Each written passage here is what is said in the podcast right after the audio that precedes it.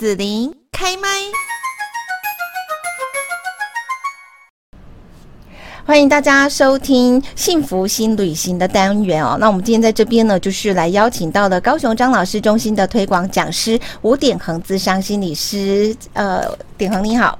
子琳好，观众朋友大家好。是，那我们今天呢要邀请到吴典衡心理师跟大家来谈谈哦。就我们上一次有讲到说这个未尽事物啦，还有完形啊哈。那是不是你可以也举一些哦日常生活当中呃蛮常看到的，或者是说某一些你呃看到过的一些案例呀哈这些故事来跟大家分享一下呢？是，其实，在我自己的实务工作现场，就是因为我是一名智商心理师，然后我有很大时间都是在做心理智商的。嗯嗯。那我觉得比较有意思的是，我想跟大家提一个，呃，我最近一个印象比较深刻的一个来谈者哦。这来谈者他其实人在美国。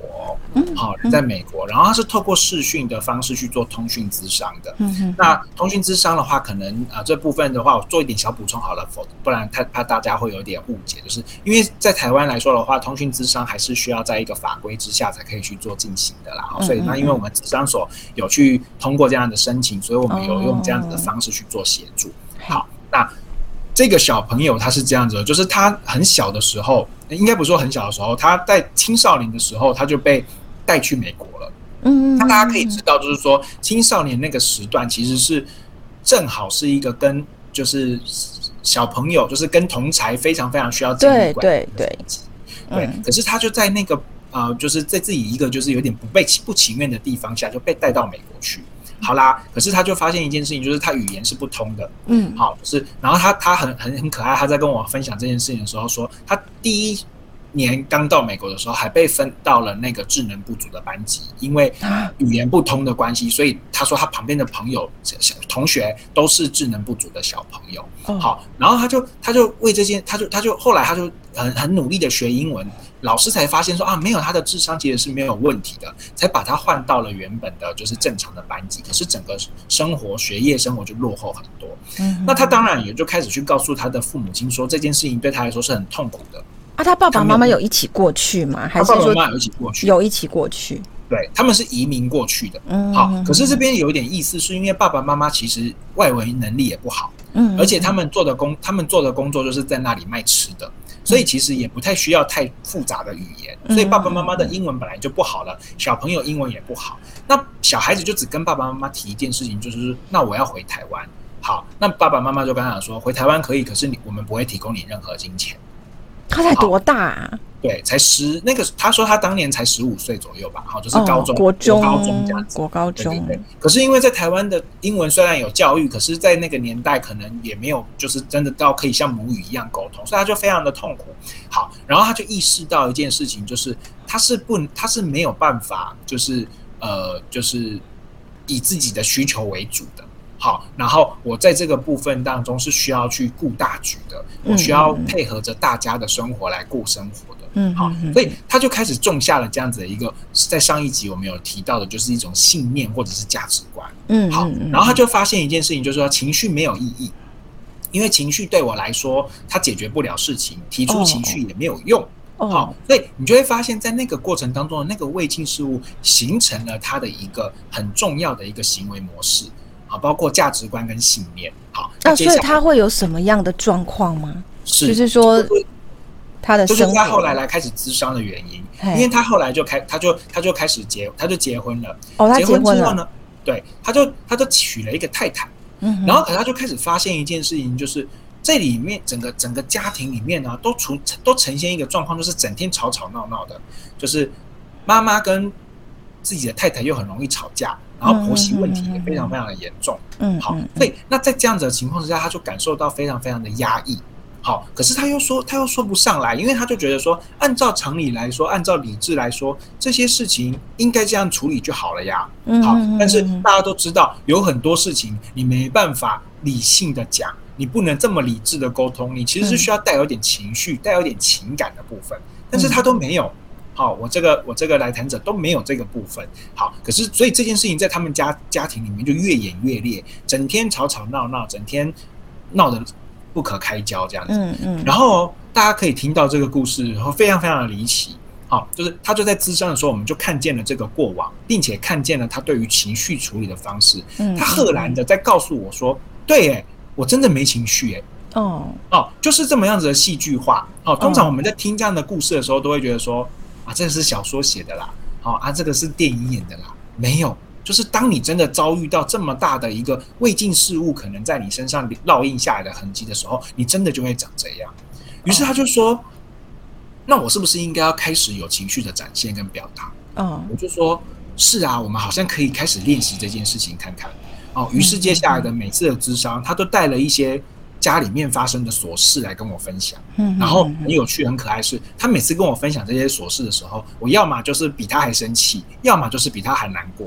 然后他就是、oh, 你是演给他看吗？不是，是那些故事是真的非常的浮夸的。哦，就是你会听到就是不可不可思议的一些故事哦，好，比如说可能都已经到了伤人了，或者是羞辱人了，可是在他的感受里头，他是是羞辱他吗？还是婆媳互相羞辱？羞辱他，羞辱他哦，对对对对对，哦，所以你就会发现在这个过程当中的那个情绪是完全消失的。然后你比他还生气啊，他没有生，他没有生气，这样。他就说，嗯，啊，这件事情就算是这样的话，事情不是还是要做吗？不是还是要把它完成、完完整、完成吗？对，那你在这边生气这件事情有什么用？可是我也常这么想，哎。对啊。可是你会有对，不不过不过每个人状况不一样，子琳的这个信念的形成，可能跟他的信念有点不太一样，这样。对对对对对，可能是。对你来说，这件事情并不是，就是，呃，就是情绪这件事情给你带来的麻烦是很多的，而理智这件事情可以给你带来一些帮助跟帮忙。哦，比方说啦，我就发现我常常路上交通，然后呢，哇，都已经前鸭掌跑出来，快撞到了，我不会先扒他，因为我觉得我当然会当下有惊吓吼恐恐惧的那种感觉，但是我是先行为，就是看我怎么去躲掉，不要被撞。嗯，不要我撞他或他撞我这样，然后过去了之后我才会很生气，可是生气也没有用了，情绪比较好吧，那就好了，然后就过了。嗯，不过子琳这个对子琳这个状况是一个正，就是比健康的反应啦。可是通常的人都会先扒，啊，然后我就一直在想说，扒下去会不会就撞了？啊，你说反而反而扒了以后更更，因为他没有反应的时间啊，你反应行为是扒而不是刹车。哦，对不对？是是是是，是。哦，你看我的头脑当下，我马上刹车，不可以吧？是。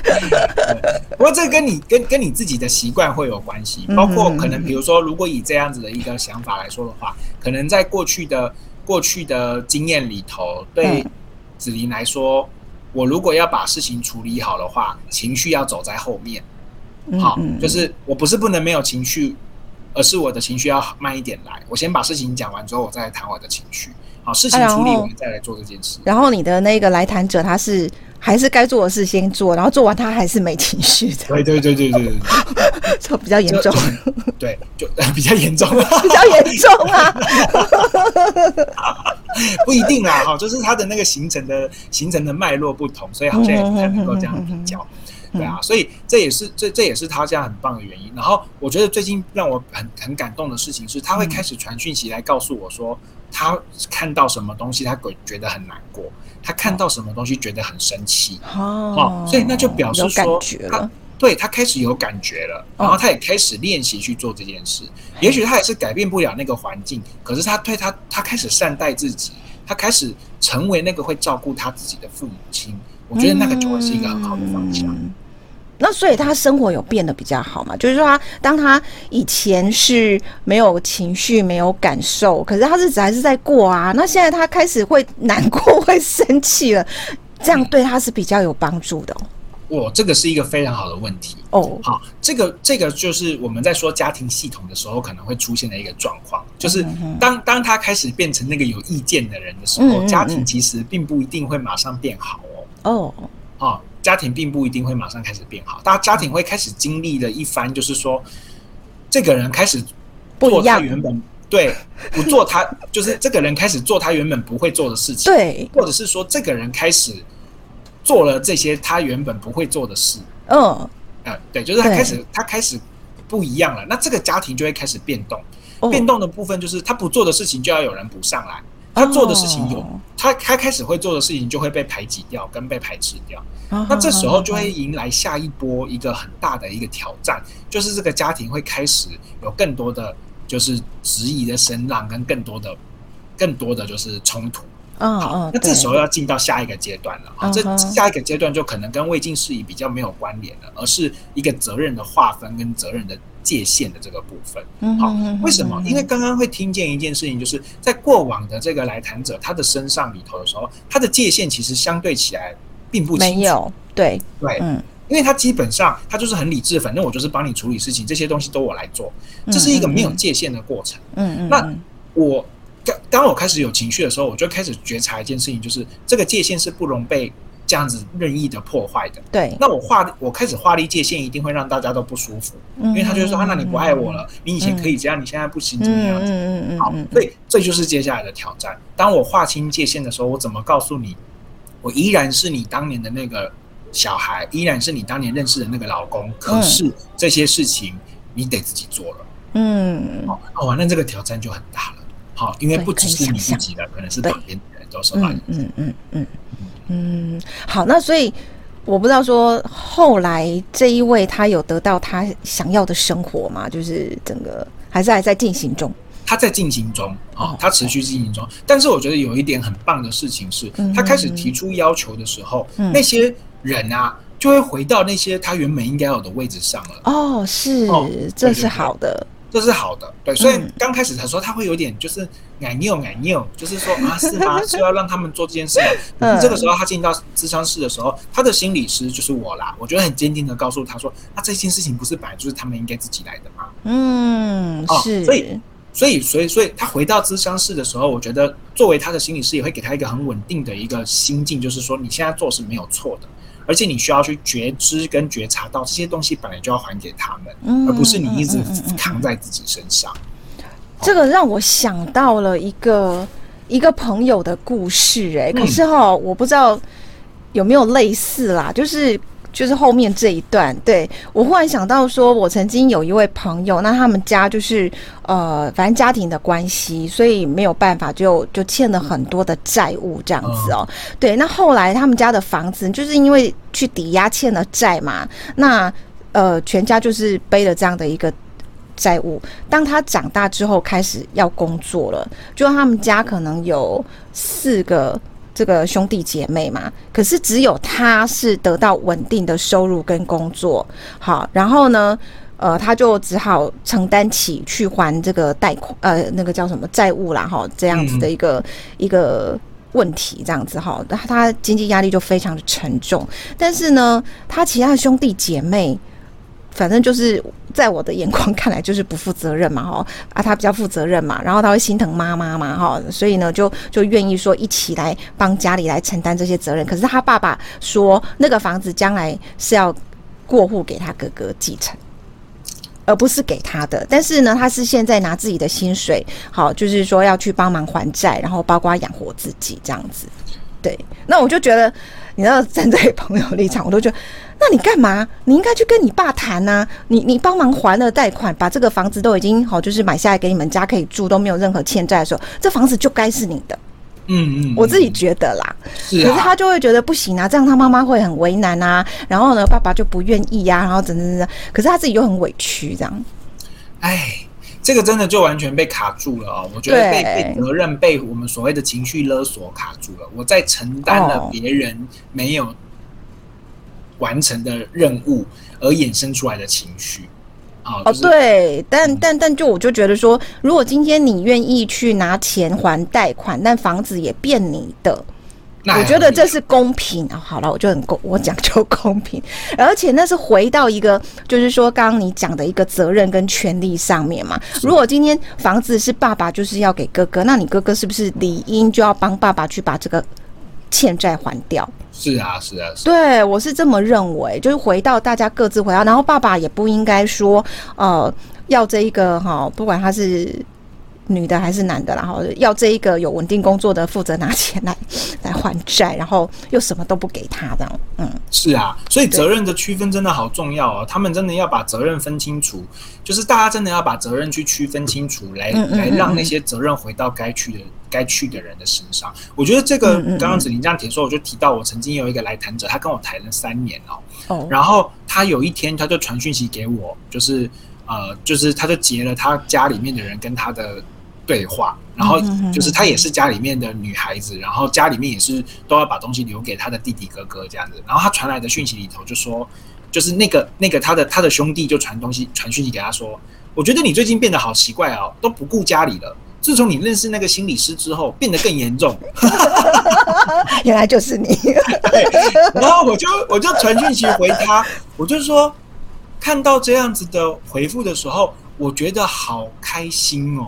哦，我觉得我好为这件事情感到骄傲。我们真的开始要改变这个家庭的系统了。就是这些人突然间醒过来了，你知道吗？醒过来，对，我的姐姐、我的妹妹不不不开始不做这些事情了。